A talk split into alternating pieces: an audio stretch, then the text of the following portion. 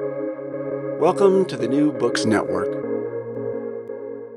Hello, and welcome to another episode on the New Books Network. I'm one of your hosts, Dr. Miranda Melcher, and I'm very excited to have with me today Dr. Trevor Jackson to tell us all about his book titled Impunity and Capitalism The Afterlives of European Financial Crises 1690 to 1830, which has just come out in 2022 from Cambridge University Press, and asks a very important question Whose fault are financial crises?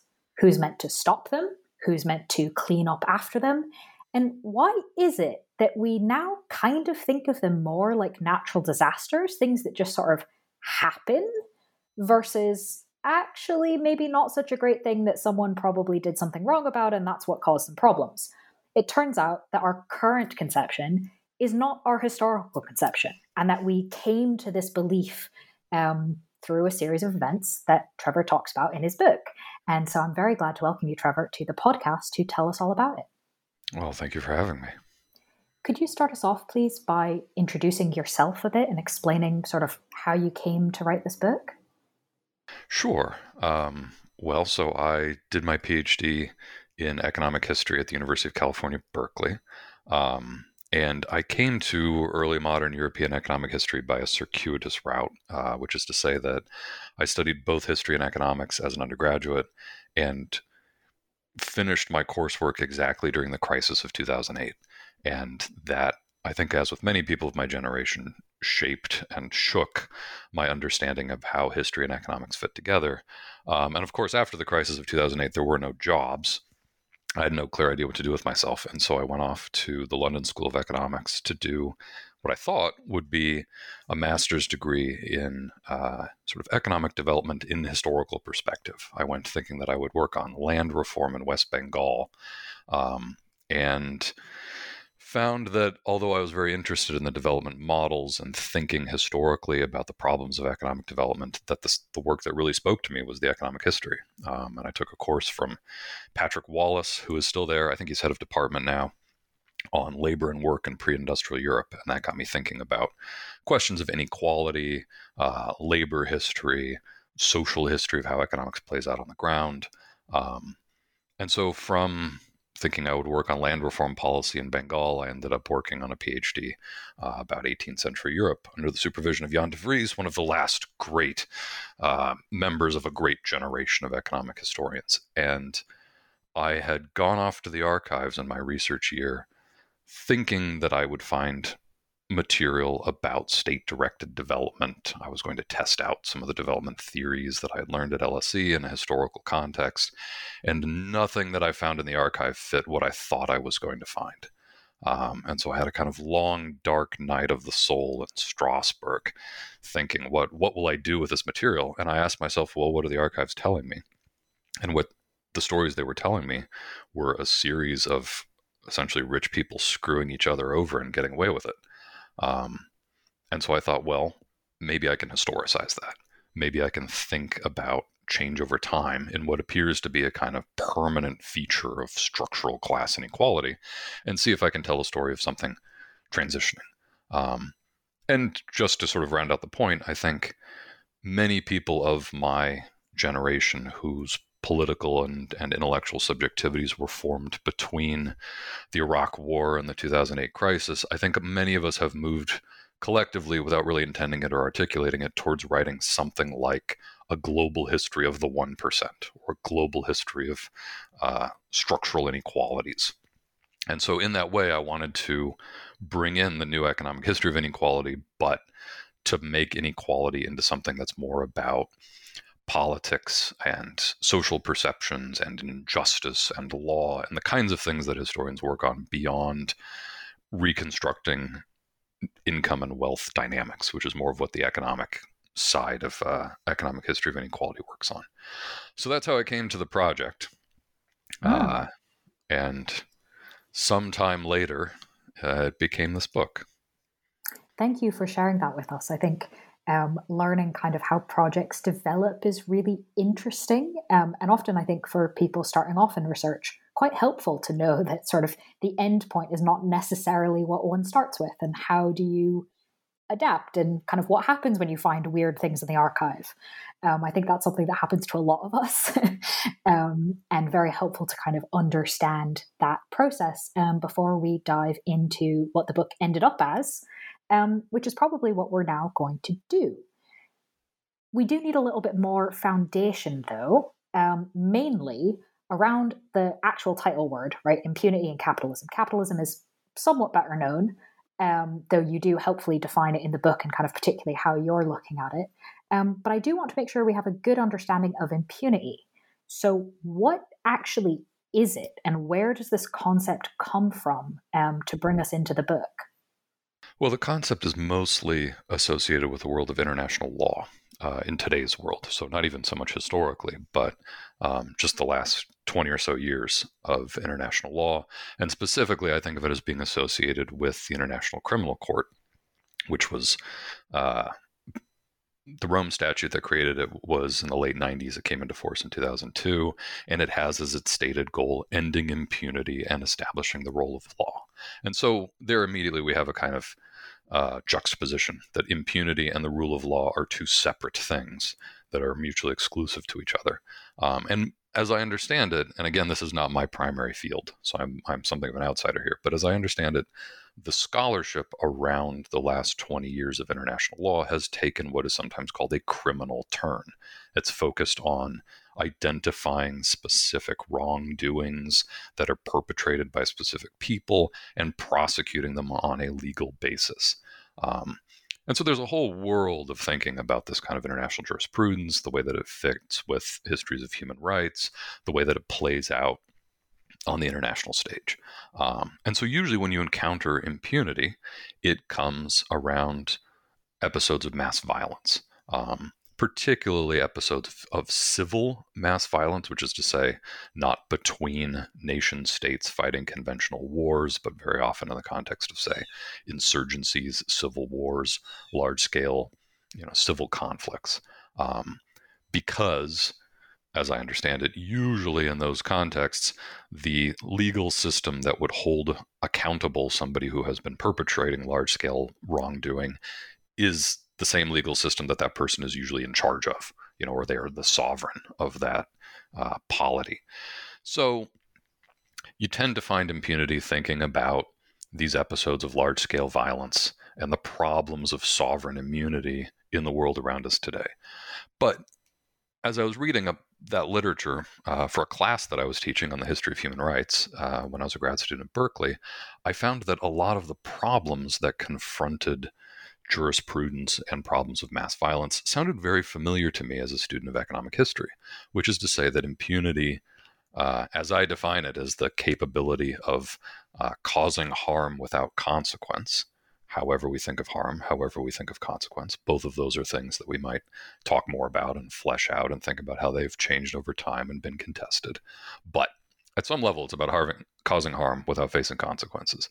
And in the jurisprudential world of today, impunity tends to show up when you have a few specific problems, which is to say there's often a culpability problem where, you know, often the, the sovereign leader of a country hasn't themselves committed any particular crimes. You know, they've given orders or, or even there are layers of plausible deniability between their particular orders and, say, a military that has carried them out. Um, so it isn't clear that a political leader is responsible. Um, there's a problem of scale in that most legal systems are set up to prosecute individual crimes rather than mass crimes. Um, you know, we know how to prosecute an individual murder. We don't know how to prosecute a genocidal massacre. There's just some gap between what the legal system is set up to do and those kinds of harms. Um, and then frequently in the international stage, we run into this problem of, of precedent in that there are new types of wrongdoing that happen that are not yet fixed in either national or international law that have to be thought through. You know, the classic example being that Raphael Lemkin theorizes the concept of genocide after the Second World War, um, and in response to the crimes that the world has witnessed. And so I thought, well, look, in a financial crisis, we have very similar dynamics where it isn't entirely clear who has made decisions leading to the crisis, what they knew, what they intended, what they understood about the fallout. It's very hard for us to think about, say, unemployment as a social harm that might be somebody's fault. We can prosecute you for theft, but if you fire somebody, right, that definitely harms them in some way, but isn't, you know, a crime. Um, and as as a kind of cliche of financial regulation, the capacity for ingenuity around financial innovation continually outstrips any kind of regulation. There's just far more money and you know effort put into that. And so I thought, well, these are very similar problems. Can I transport this concept from the world of international law around us today and use it as a lever to try to produce a new way of thinking about inequality and financial crisis in the past? And so that's what the book tries to do.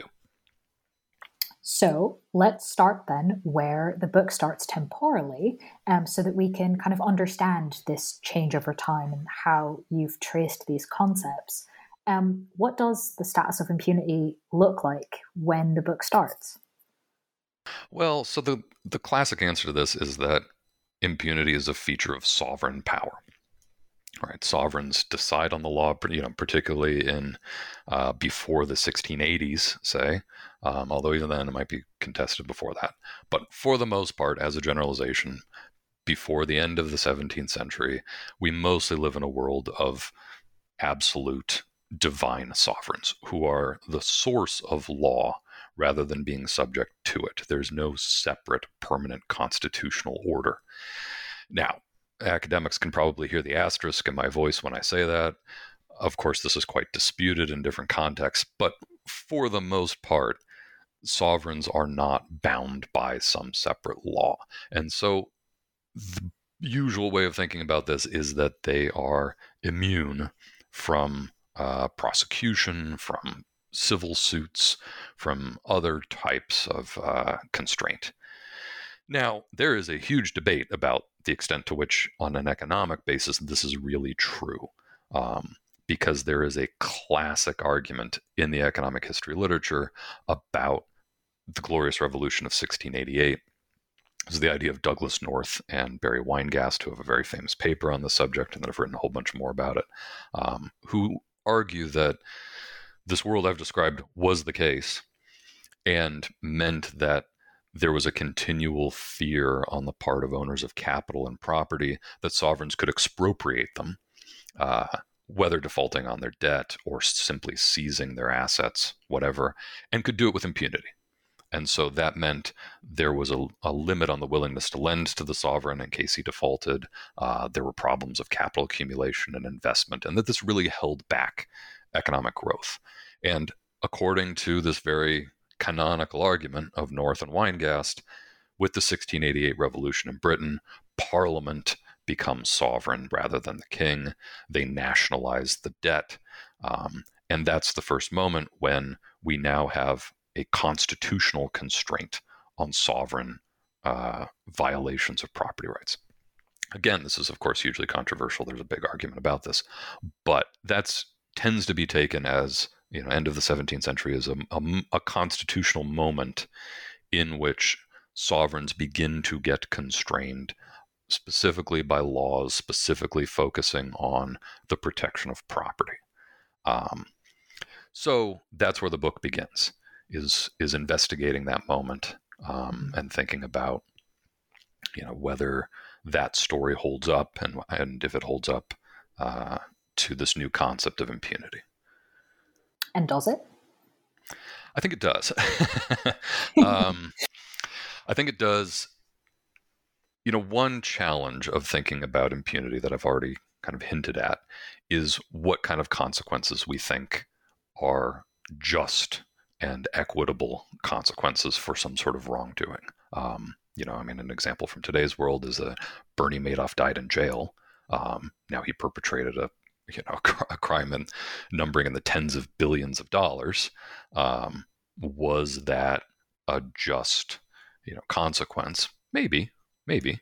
In the case of the the 1690s, um, the the case that I that I tend to think about that makes it you know, points to a moment of transition, but also the difficulty of thinking about what those consequences might be and why we have to think about them in the terms of the people at the time.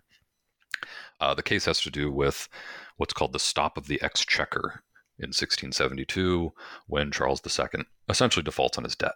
And at the time, the royal debt is held by about 12 people uh, who are goldsmith bankers. They're all ruined. He imprisons many of them. Um, this is a classic case of the sovereign violating property rights without consequence. Um, now, that happens in 1672.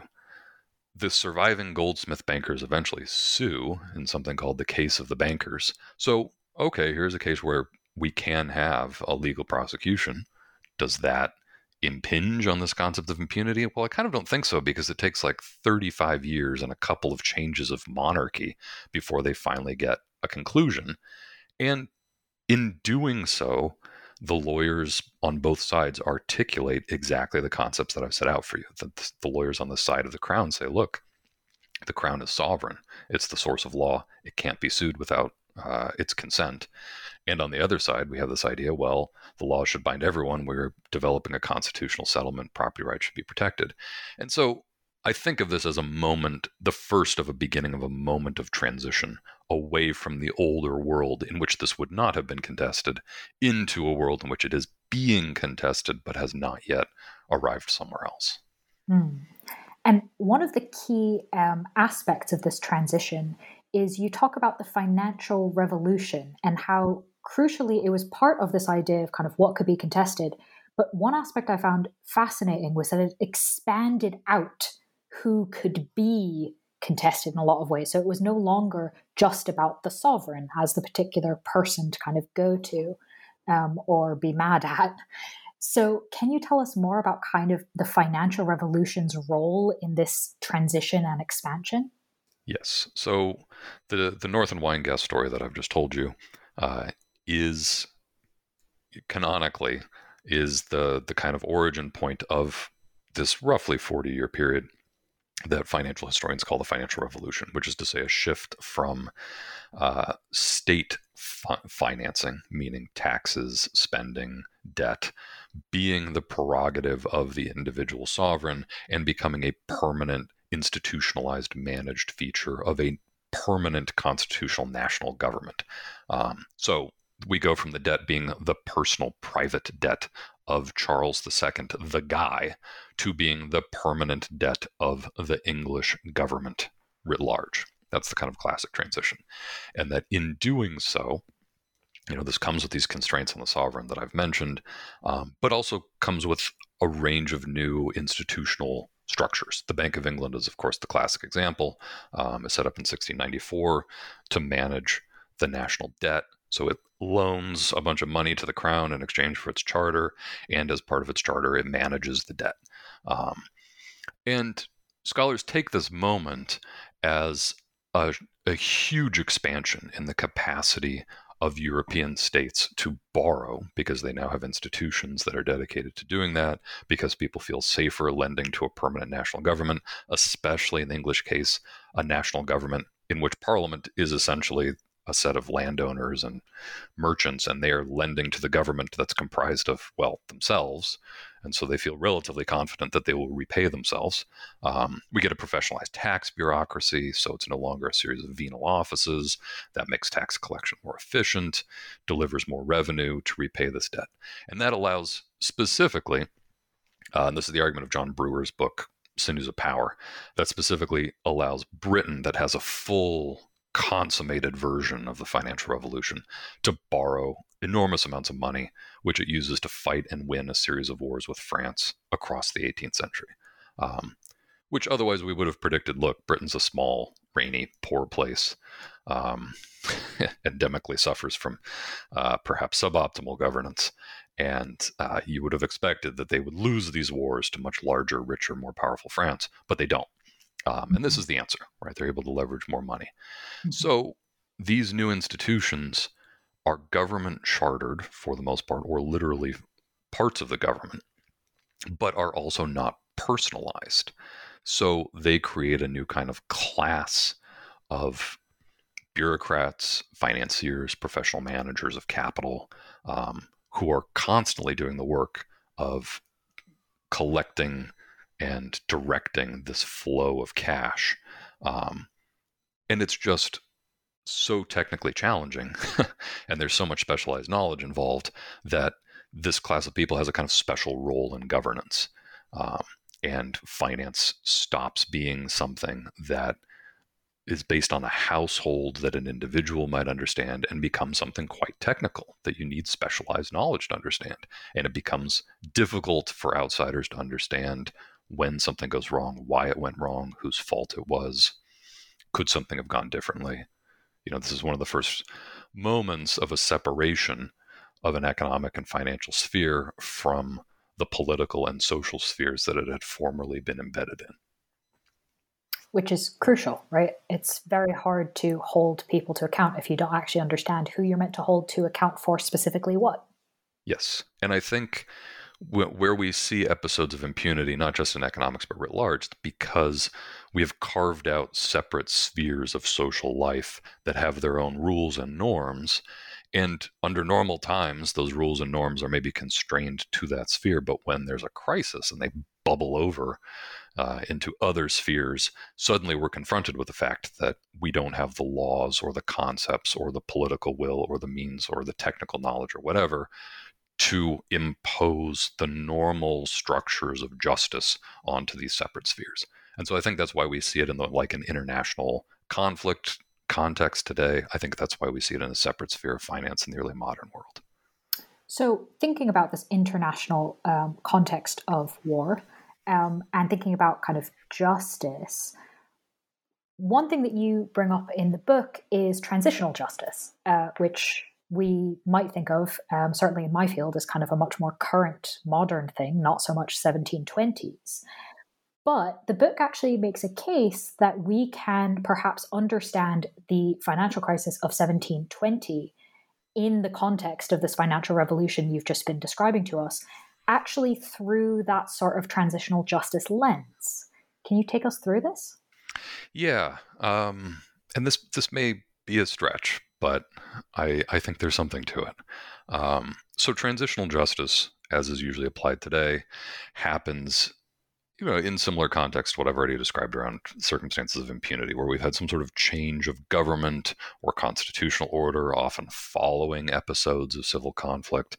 And those moments are faced with a problem of like, both how do we construct a new legitimate constitutional order, which is a problem that I'm very interested in, and I think we'll talk more about, particularly if we get to the French Revolution. Um, so you know, that's a problem in any context.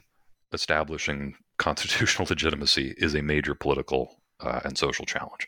But in these particular post conflict moments, you're also faced with the problem of how this new constitutional order can deal with the crimes of the old. And so, transitional justice is this whole body of thought about how those problems can get managed um, and whether the best thing to do is to have, say, a Truth and Reconciliation Commission or to have, in some cases, they're, they're advocates for the idea of impunity, that really the best thing to do is allow blanket amnesty for the the crimes of the past regime because trying to litigate them will open up continued civil and civic conflict. Um, so, okay, there, there again, this is how impunity plays out in today's world. And I found it quite striking that this financial revolution that I've been describing, with all these new institutions, this new set of financial knowledge and practitioners that are attached to the government is also a moment of constitutional change. It's the end uh, in 1688 of a monarchy and the creation of a new one. And it comes with a Bill of Rights. Um, it comes with a new kind of relationship between Parliament and the sovereign in an older historiography, I'm thinking of Christopher Hill here and the, like the classic British Marxist historiography. 1688 ends close to a century of conflict over the, the legitimate structure of English governance. Um, and I thought, well, if there's this change in a constitutional order at the same time that we're getting this new institutional structure, and it all culminates in a crisis, this seems very similar to me to these contexts of transitional justice. And I think there's been a move in the last, I don't know, 10 or 20 years to thinking about the Glorious Revolution of 1688 as more of a rupture than we used to think of it. You know, it's classically thought of as this very peaceful kind of seamless transition of power. Parliament invites uh, the Dutch stadtholder William across the channel, and he peacefully, t- you know, that's why it's glorious. He peacefully takes power. You know, of course, in the Dutch historiography, they call it the glorious invasion, um, and you know, mention that he crosses the channel with a huge armada, and London is occupied by his military for two years, and you know, maybe England is just the most successful outpost of Dutch colonialism. But uh, that historiography aside, I think particularly st- since Steve Pincus's book on 1688, we think of 1688 as more of a, a major constitutional rupture, and so I wanted to take that seriously um, and think about the problems of founding a, a new constitutional order, and if one of the claims to that order's legitimacy is its protection of property, and we've created a new propertied class to protect that property, and that propertied class produces a crisis, that seems like a challenge to that project of constitutional legitimacy. Um, mm. And that crisis is the crisis of 1720. Mm. Well, that answer uh, definitely is persuasive in and of itself and also helps me uh, realize why I immediately understood it, um, having learned Good. rather a lot from Steve Pincus myself. uh-huh. um, that tracks very clearly. Um, but I do want to kind of continue moving chronologically uh, because a lot of these threads continue. And in fact, you've already hinted a little bit at the next bit yes. of history that I want to ask about. Um, the French Revolution changed rather a lot. Yes. what did it change in this conversation around impunity? Well, I should, uh, uh, before answering that, which I promise I will, um, you know, I've talked almost entirely about Britain so far. Mm. Um, the book is trying to be not a comparison between Britain and France, but really between them in the sense that it's about the development of impunity in European financial markets. And by 1720, we have integrated financial markets mm-hmm. between mm-hmm. Paris, London, Amsterdam, to some extent other places. Um, and so the 1720 crisis is the world's first international financial crisis. And that's where the first arc of the book terminates. And I will point out to listeners um, that the book has loads of cool sources and details explaining exactly how integrated these financial networks right. are at this point, um, which I must admit was more closely integrated than I had thought, um, purely yeah. from the political side. Um, yeah. And the stuff you did find in the archives, as much as it might have confounded you initially in the project, comes through really clearly oh, um, to show that there really is quite a lot that's happening between different nationalities and countries. And we don't have this kind of hardened sense of, oh, well, you're English, so I don't talk to you. Oh, you're French, I don't work with you. Um, that might have been happening on the political level, but it definitely doesn't seem like it was financially.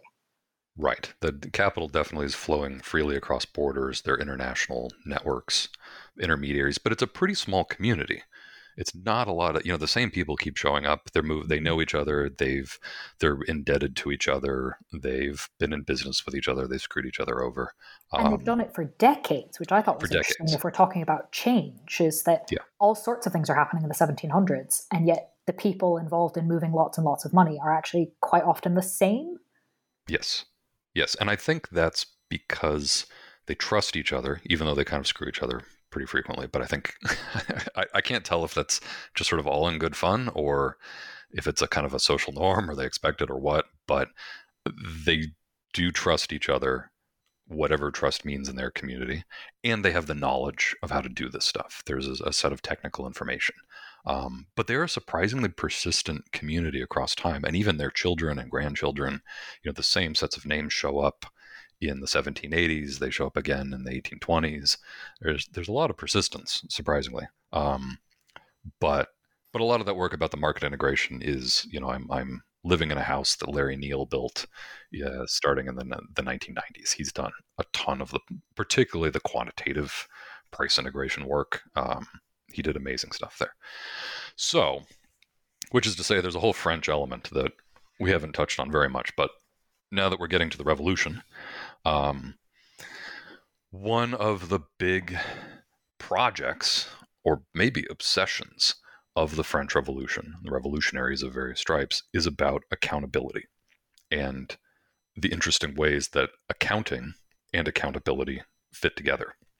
So Jacob Soll has a great article about this in Representations uh, about the Compte Rendu of 1781, which is one of the first moments where uh, Jacques Necker, who used to be the uh, the finance minister, essentially tries to produce a budget, tries to figure out how much money the French crown has, where it's going, what it's spending it on. Um, it's this lengthy, you know, it's it's like I don't know, it's like a, a it's a government budget, but it becomes a bestseller. It's a major controversial political pamphlet because of what it reveals about uh, the government's. Well, is it incompetence? Maybe. You know, is it a different form of competence? Who knows? Um, but what it reveals about what the government has been up to and how solvent it is. And I think beginning in the 1770s, 1780s, France is obsessed with the idea of accountability things are going wrong. There's a sense of stagnation. They're losing wars. These things must be somebody's fault. Um, and by the time we're in the revolution, the revolution is constantly calling on people to account for themselves. What have they done before the revolution? What have they done during the revolution? Um, there's a whole sort of Carla Hesse is a terrific historian at Berkeley is working on this about uh, the ways that people produce a kind of new genre of writing that are these like autobiographies that are accounting for their class position, their the source of their money, uh, what they've done to support the revolution, and that seemed to me to be a clue right, that if we have this panic about accountability, well, it must be responding to something. Um, and once I looked into that, what I found, of course, is that uh, although we've had decades now of reframing the French Revolution as being a matter of largely discursive political conflict, that eh, at some level the the thing happens, of course, because of a fiscal problem. Right, the crown can't pay its debts. It lacks the political legitimacy to raise taxes, um, and so once the last package of financial reforms fails, and it fails because of a financial scandal, the government is forced to essentially call a constitutional convention, what we Americans would call a constitutional convention. They call the Estates General to rewrite the structure of French, French governance.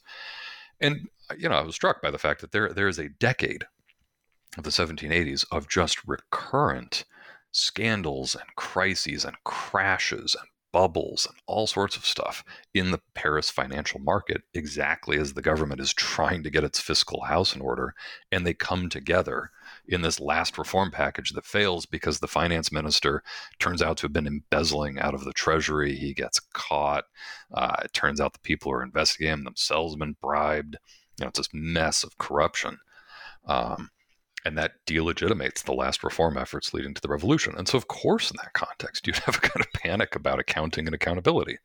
Um, and to actually answer the question, one thing that I think the revolution does is by trying to identify and root out uh, forms of impunity, it creates new categories, new ways of thinking about impunity, new ways of thinking about wrongdoing, uh, thinking about accountability.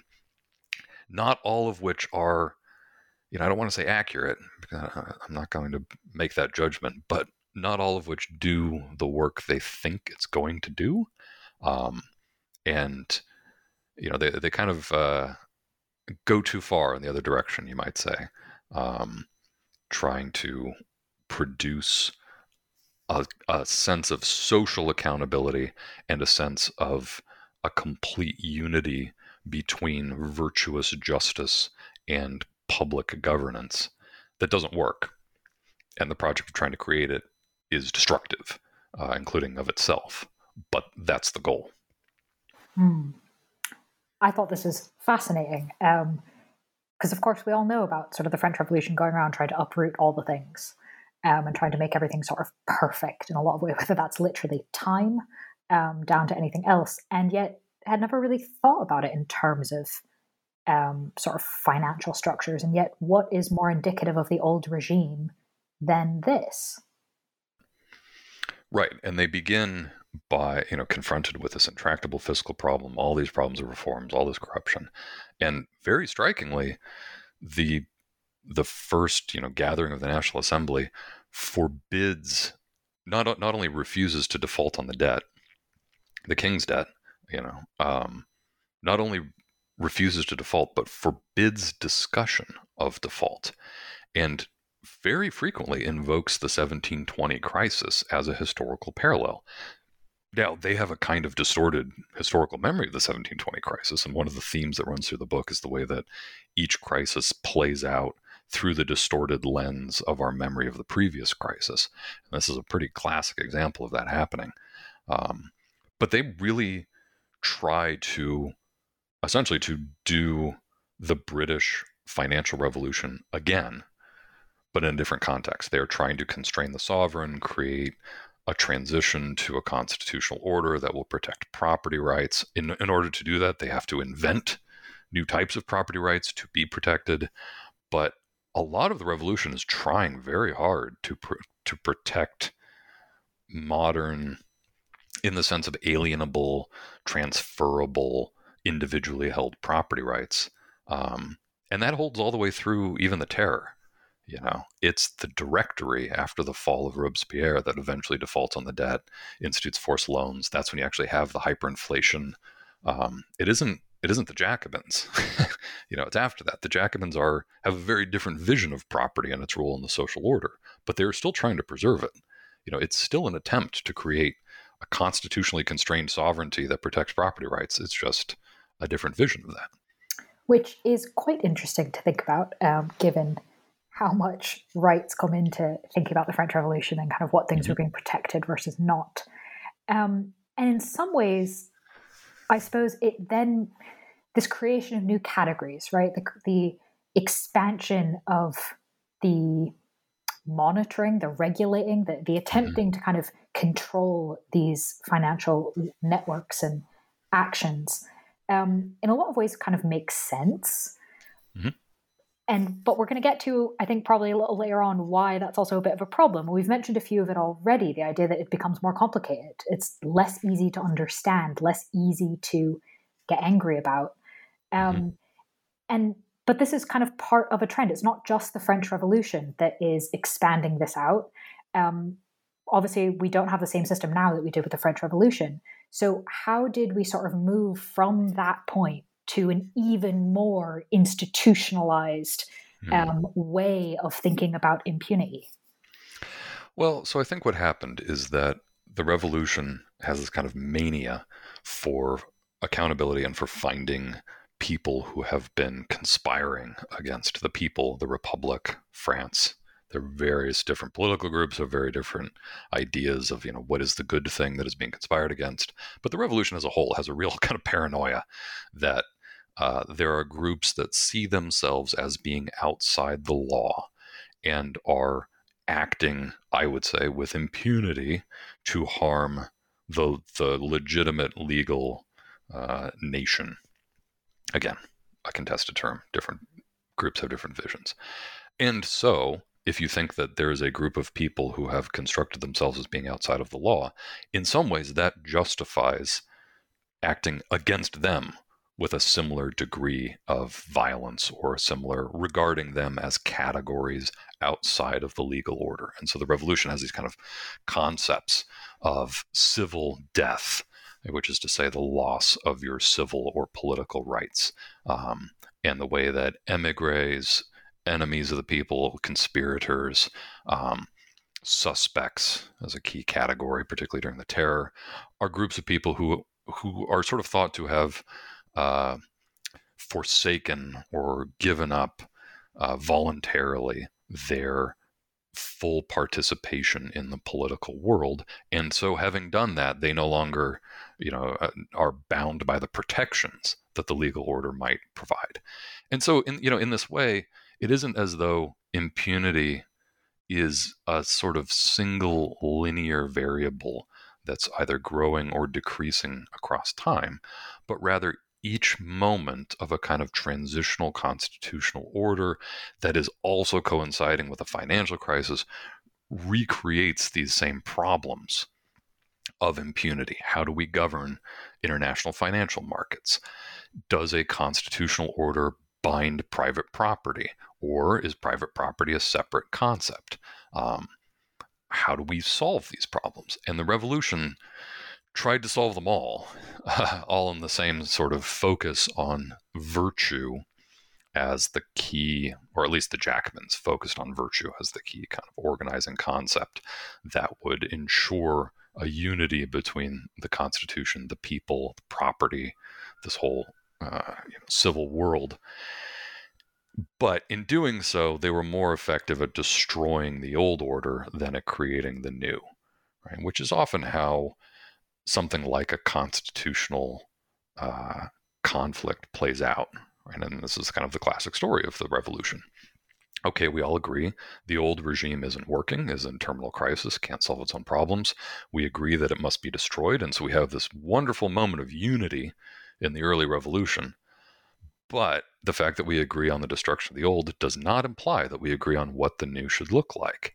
And particularly, if the old order's legitimacy rested on its duration, on a sense of tradition, on a claim to divinity because it was a divine order and the king is literally kind of God's manifestation on earth, if we get rid of all of that, why is any particular new constitutional settlement legitimate? because it was just written by some people, you know, yesterday. and so if you don't like it, why not write your own? And so the revolution destroys the old, but then goes through a series of new constitutions that can never quite achieve any kind of legitimacy.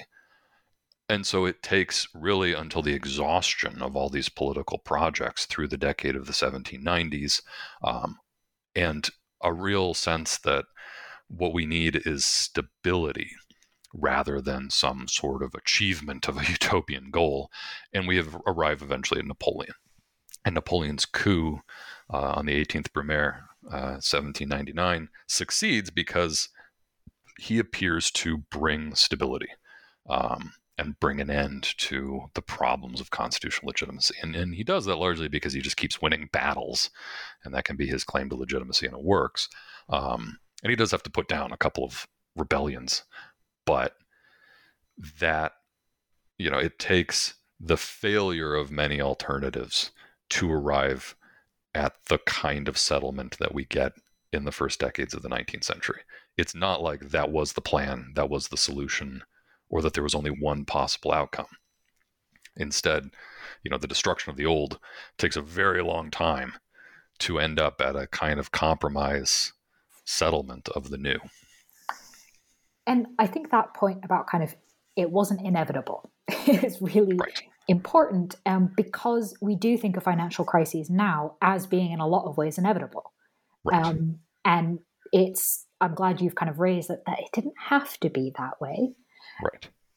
But one of the reasons it does seem to be that way now is because of how impunity has become intertwined and tangled up with economic inequality and class. Mm.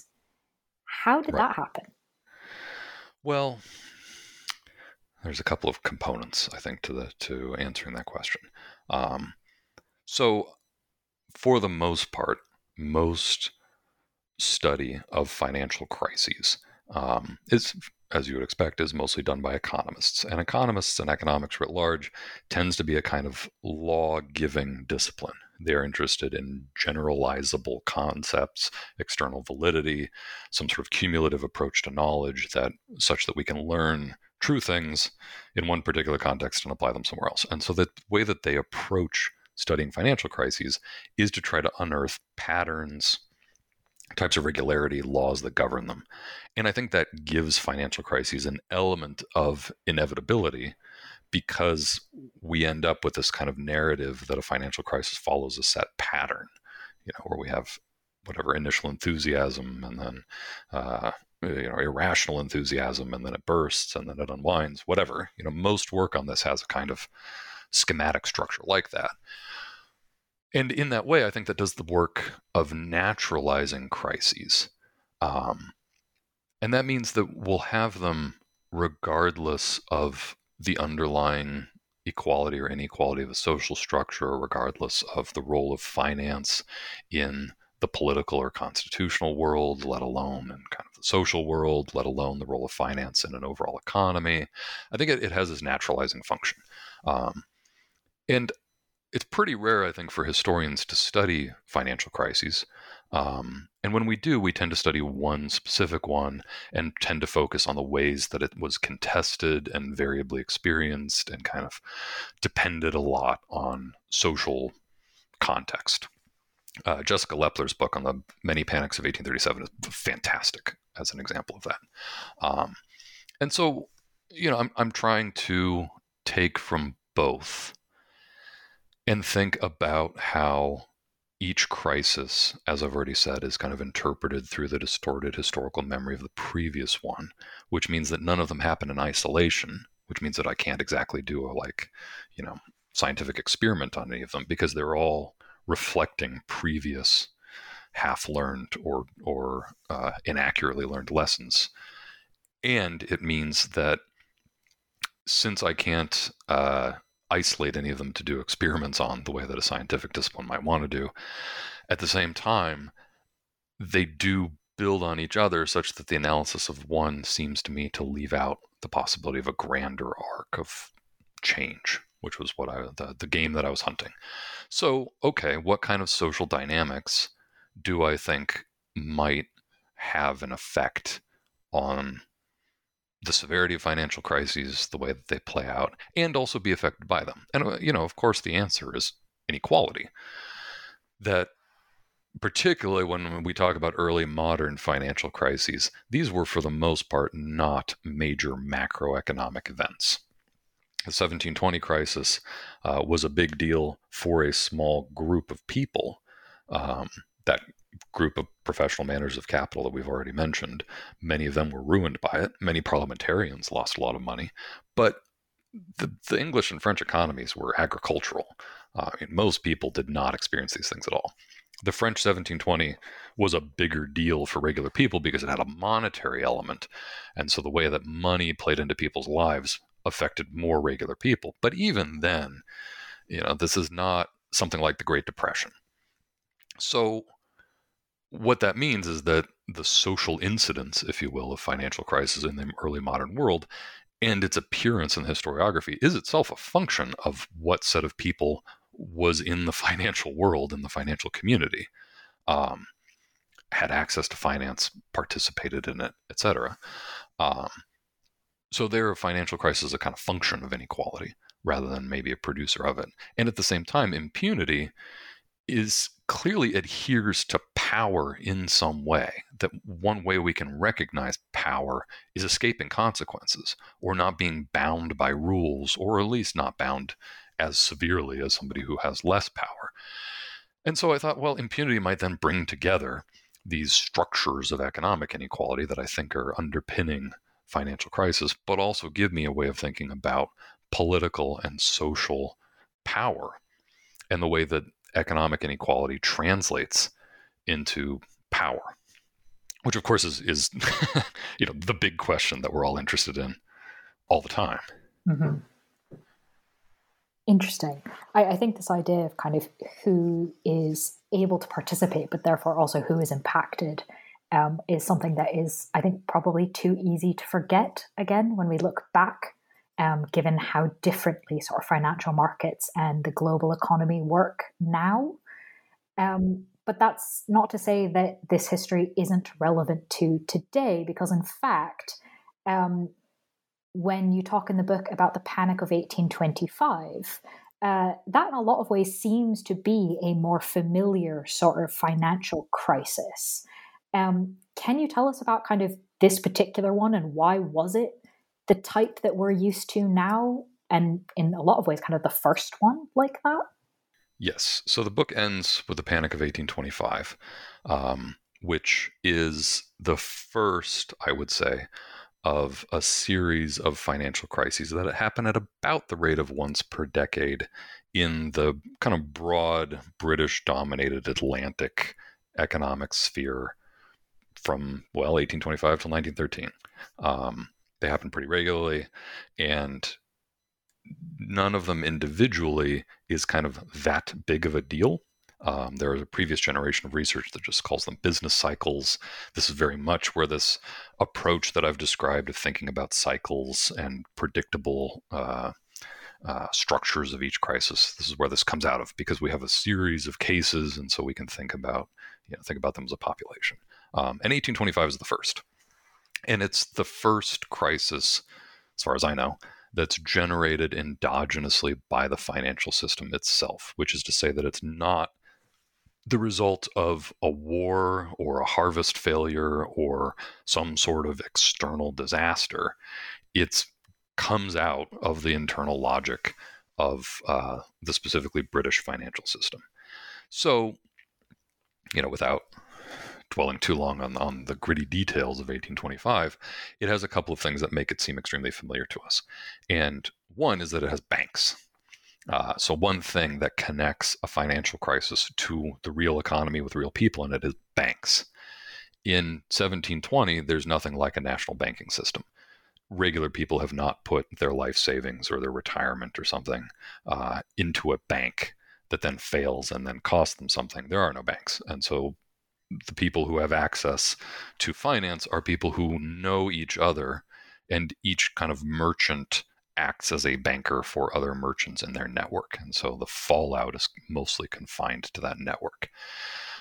By the time we're at 1825, the Napoleonic Wars and the end of the Napoleonic Wars have seen the growth in Britain of country banks. Very unclear how many, eight or nine hundred is the best guess. Um, and these are providing what we would call like retail banking services to businesses, farms, individuals all over Britain. And they, in turn, uh, depend on what are called correspondent banks in London for li- liquidity when they need it. Um, and those banks in London, in turn, turn to the Bank of England. And so the other element of this, beyond uh, banks that affect regular people, is that we have monetary policy, as, as I think we would recognize it today. The Bank of England doesn't yet quite know how monetary policy works. Canonically, we think that Walter Bagehot invents this in his book Lombard Street in 1873. I think that he's kind of setting down a, a body of common knowledge that had been widely known for decades previously. I think that's putting it a bit too late. I'm an advocate for considerably earlier dating of central banks. But in 1825, the Bank of England precipitates this crisis in exactly the way that it does throughout the 19th century, um, which is to say that it faces a drain on its reserves for a variety of interesting reasons that I'm waving my hands to, to indicate that I'm happy to talk about later, but you can't see me and neither can the listeners. They're in um, I promise listeners. All the yes. interesting reasons. Yes. Um, you know, it has to do with Latin American mines and sovereignty and colonialism and all sorts of things. But for our purposes, the Bank of England faces a drain on its reserves. Uh, and so it raises interest rates. And when it raises interest rates, well, that means that money flows in from elsewhere which in turn means that fewer people spend, fewer people borrow. It becomes more expensive to borrow. Um, and its correspondent banks, you know, lose deposits to the Bank of England, which in turn means that they call in their deposits from the country banks. The country banks lose uh, their deposits as people move it to the higher interest rates at the Bank of England. And at the same time, these country banks face uh, annual tax payments that have to be remitted to London that happen at exactly the wrong time, and many countries in Latin America that had received sovereign loans default on their debts for, again, a variety of interesting reasons. And so people suddenly take a loss on their financial uh, portfolios and they need to rebalance. Kind of all these different components of the normal workings of a financial system intersect in, in December of 1825 to cause country banks to start to fail. They can't get access to cash. They turn to their corresponding banks in London who say, sorry, we don't have any cash, turn to the Bank of England, and the Bank of England is forced to decide whether or not to bail them out. But of course, the Bank of England is, well, a bank, and they are concerned. They are a private institution. You know, the Bank of England is a private institution until it's nationalized by a Labour government in 1946. Um, they're concerned with staying in business. And so if they bail out uh, correspondent banks, well, that's money coming out of their reserves that makes them more fragile. They'll need to raise interest rates yet further, which makes the crisis yet worse. You know, and so this is an early moment where we've got a banking sector that is failing, that's impacting regular people, which is exactly what happens, you know, in the classic story of the Great Depression. It's also a moment in which monetary policy, arguably, I argue, causes the crisis. It's a moment where international financial markets unpredictably you know, mean that the failure of a mine in Argentina leads to a bank failing in Cornwall. Um, and so there's this unpredictable chain of cause and effect. And it's a moment where we get a kind of question of, well, does the central bank need to bail out large financial institutions that otherwise will go under? Um, and the Bank of England does bail out a couple of them. Uh, and then it finds that it itself is likely to go bankrupt and they turn to the government and say, we need to suspend the convertibility of pounds to gold because people are draining gold out of our vaults. The government says no. And there's a moment where it looks like the Bank of England will fail. And it gets bailed out by the network of the Rothschild banking family that's able to mobilize something like 7 million pounds from all of their correspondents all over continental Europe and remit it back to the Bank of England to stay on the specie standard. And so, you know, this is an interesting moment where not only does all of the stuff that I've just described happen, but there's a moment of like kind of, well, is it sovereign? I don't know, maybe. There's a moment of decision about who will get saved and who will pay the costs and consequences of this crisis. And the decision is taken by a private banking entity to bail out another private banking entity, the Bank of England, but one that has kind of central banking responsibilities. And so this private sector financial crisis, of course, has large scale public consequences, as again, we're kind of familiar with today. Mm, that does sound very familiar, all of those pieces together. Um, and therefore is quite fascinating because, again, if we go back to the title of the book, right, 1690 to 1830, 1690 sounds rather far away um, and sort of where we started this conversation at about kind of to what extent is the king personally versus the institution of the divine right of the king um, responsible for problems. Seems quite far away and yet now we're in 1825 and that sounds very familiar. Right. And that that was the goal was to go from an unfamiliar world to a much more familiar one. And or as a, a friend of mine put it uh, how do we go from a world in which a financial crisis is everyone's fault. You know, and we have uh, people are prosecuted for the 1720 crisis. Uh, France had a thing called the Chambre de Justice, in which after any financial crisis, the entire financial world is prosecuted. And of course, it's early modern France. There is no such thing as like presumption of innocence. Um, how do we go from that world where it's everyone's fault to by 1825, it's nobody's fault? There is no judicial consequence at all to the 1825 panic. There's no investigation, there's no prosecution, there's no sense that anything went wrong criminally at all, that anything was anybody's fault. And correspondents at the time very much describe it like it's the weather. It's a storm that bursts. And throughout the 19th century, from then on, when these things happen, as they do very regularly, that's the idiom that everyone uses is that it's an accident. So sometimes there's descriptions of a shipwreck.